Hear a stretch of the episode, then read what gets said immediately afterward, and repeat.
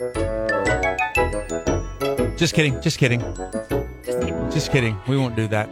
Burp. Hello, friends, and welcome to the newly named. We just decided this morning, Liz and Scotty's potty. I like it. We were trying to come up with something different, thinking it might hang on to the Scotty's potty, but I think maybe we'll just let those rest in perpetuity. Okay. I don't even know what that word means, but It's a big word. it was it was kind of a series of podcasts. Kind of got them going during the pandemic, and I, I it was stuff that I found interesting. So thought maybe other people would. In case you've never heard of them, you can find Scotty's Potty. It's available wherever you get other podcasts. Basically, it was a bunch of behind the scenes radio slash country music stuff and some interviews with just people that I know and it was I don't know it was just kind of interesting. We mm-hmm. we talked about different country music related stuff. So if you want to and we always thought, well, we'll hang on to that in case something like that comes along. But if something like that comes along, it can just be Liz and Scotty's potty. Okay. Of course, you know that means we have to take new pictures and get a new graphic and I like the new taking pictures part. do all of the branding things that we need to do.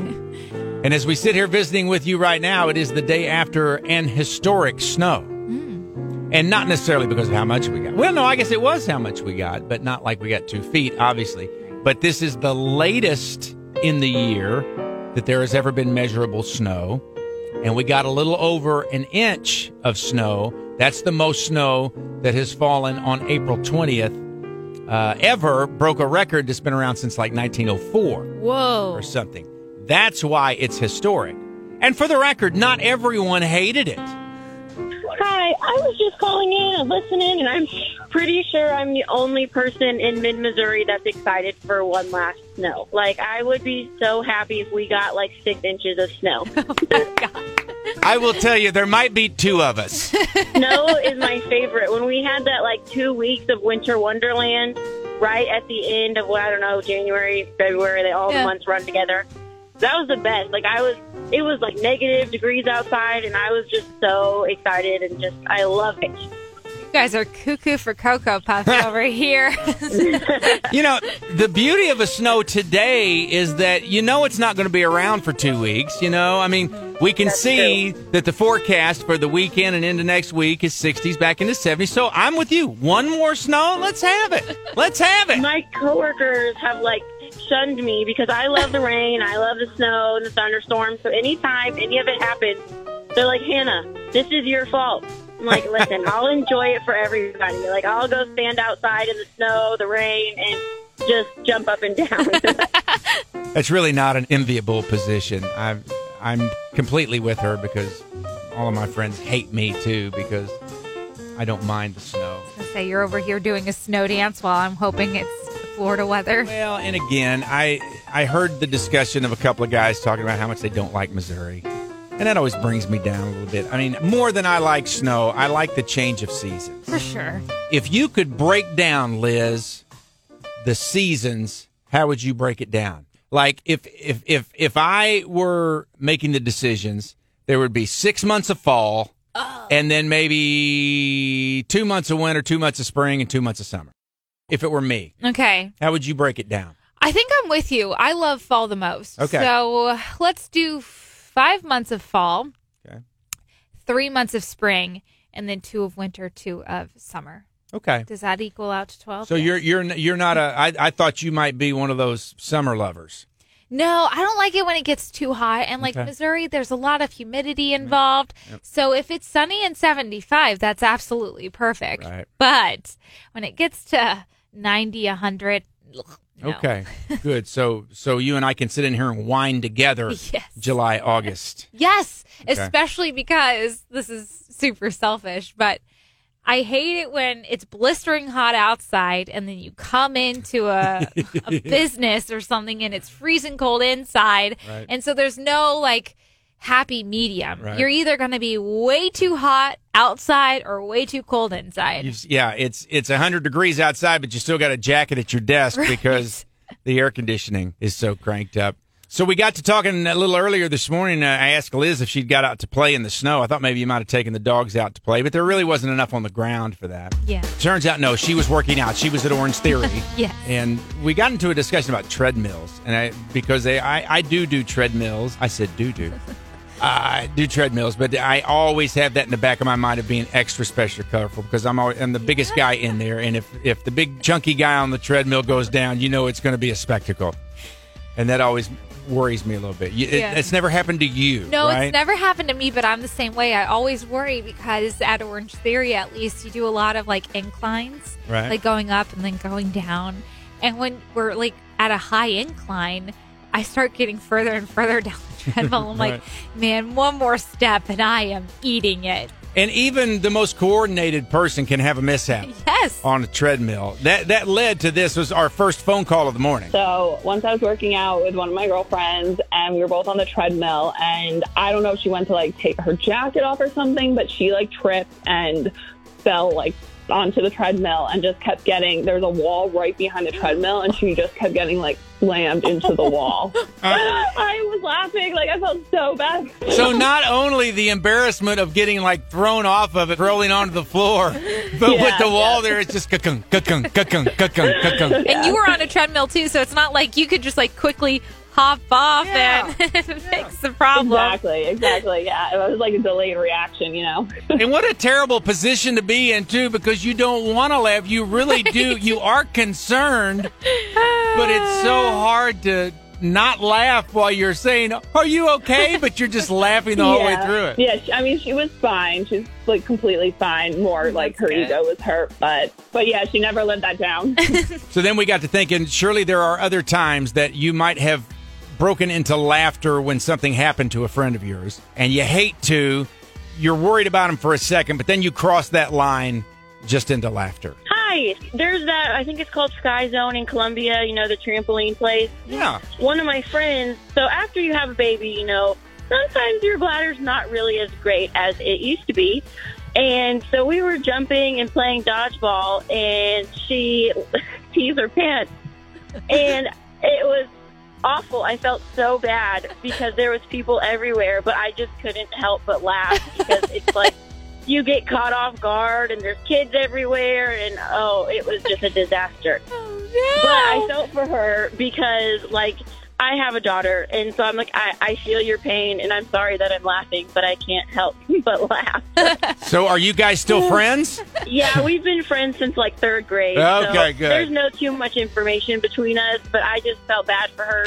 Clear 99, good morning. Hi, I wanted to share a story on being on the receiving end of people laughing. Oh, Oh. okay. I'm in, you know, my middle 40s and um, having some heart issues and just gotten out of the hospital. And I have a young daughter. I just got out of the hospital and we got all this snow. I come, we're going outside to go down for my checkup, and the steps on our house was slippery because you know no one cleaned them because I'd been in the hospital, and I fell down like five steps off our front porch, landed in the snow, and my daughter, instead of even checking on me, just laughed to the point where she thought she was going to pee her pants. I mean, like, I could have been, like, seriously hurt, and she would not have cared because sh- all she seen was that I fell down those steps and landed face first in the snow, and it was hilarious. Was there any punishment for said daughter? no, I couldn't help it because, you know, I mean, initially I was kind of freaked out about it, you know, and embarrassed, but.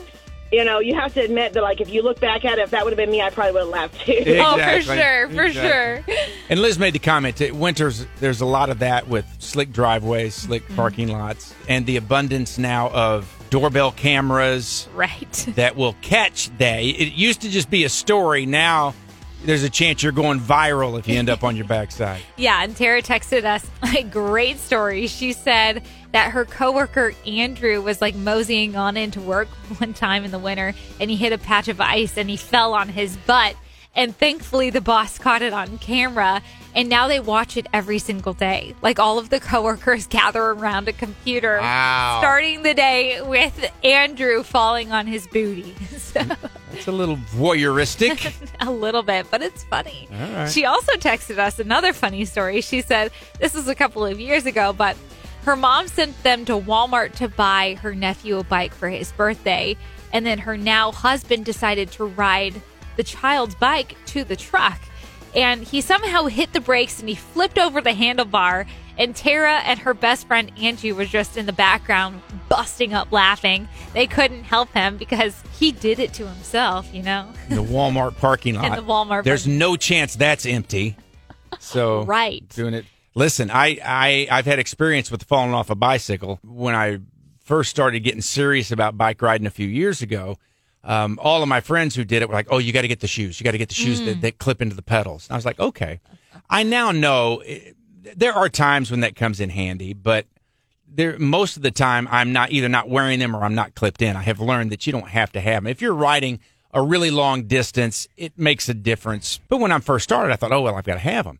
Well, it, it's a it's a mindset you have to get in to remember that your feet are clipped in like that. And the first uh, lesson in that I got was on the the Katy Trail, and it's down by right by uh, the the big tree down by McBaine. Oh yeah. And you kind of come around that corner where the trail kind of crosses over that highway right there. So you come up to it and there's a stop sign and you slow down to look both ways. I slowed down to look both ways. There was a car coming, so I stopped and forgot that I was clipped in until it was too late.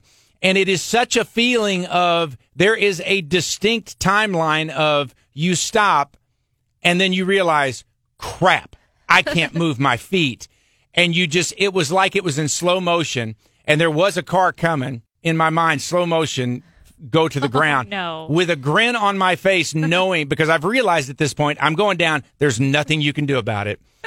And so the first car that went by was laughing at me. The second car, by the time it got there, I'm on the ground and I'm laughing too. The person pulls up with their window down. They were like laughing, Are you okay? And I was like, Yes, I'm good. They, and you could tell they felt bad about laughing too. But, and that was not the last time that that happened to me with the clipped in shoes. So Okay, so coming from somebody that's never worn clipped in shoes before, how do you get your feet out? Do you have to like go up and over or you you kind of throw your heel out like to to Okay, the outside so you just twist it out and it's very simple to do when you think about it. But at the beginning number one you're not used to doing it. Yes. but beyond that you don't even think about it until it's too late Oh. and you are starting to go down. I'm to the point now where if i am clipped in if i'm on the trail and going a little further if i am coming up on like a family especially and there's kids riding i'm taking them out because a kid you never know when a kid's all of a sudden going to just jerk out the side. They just don't know. Or somebody walking their dog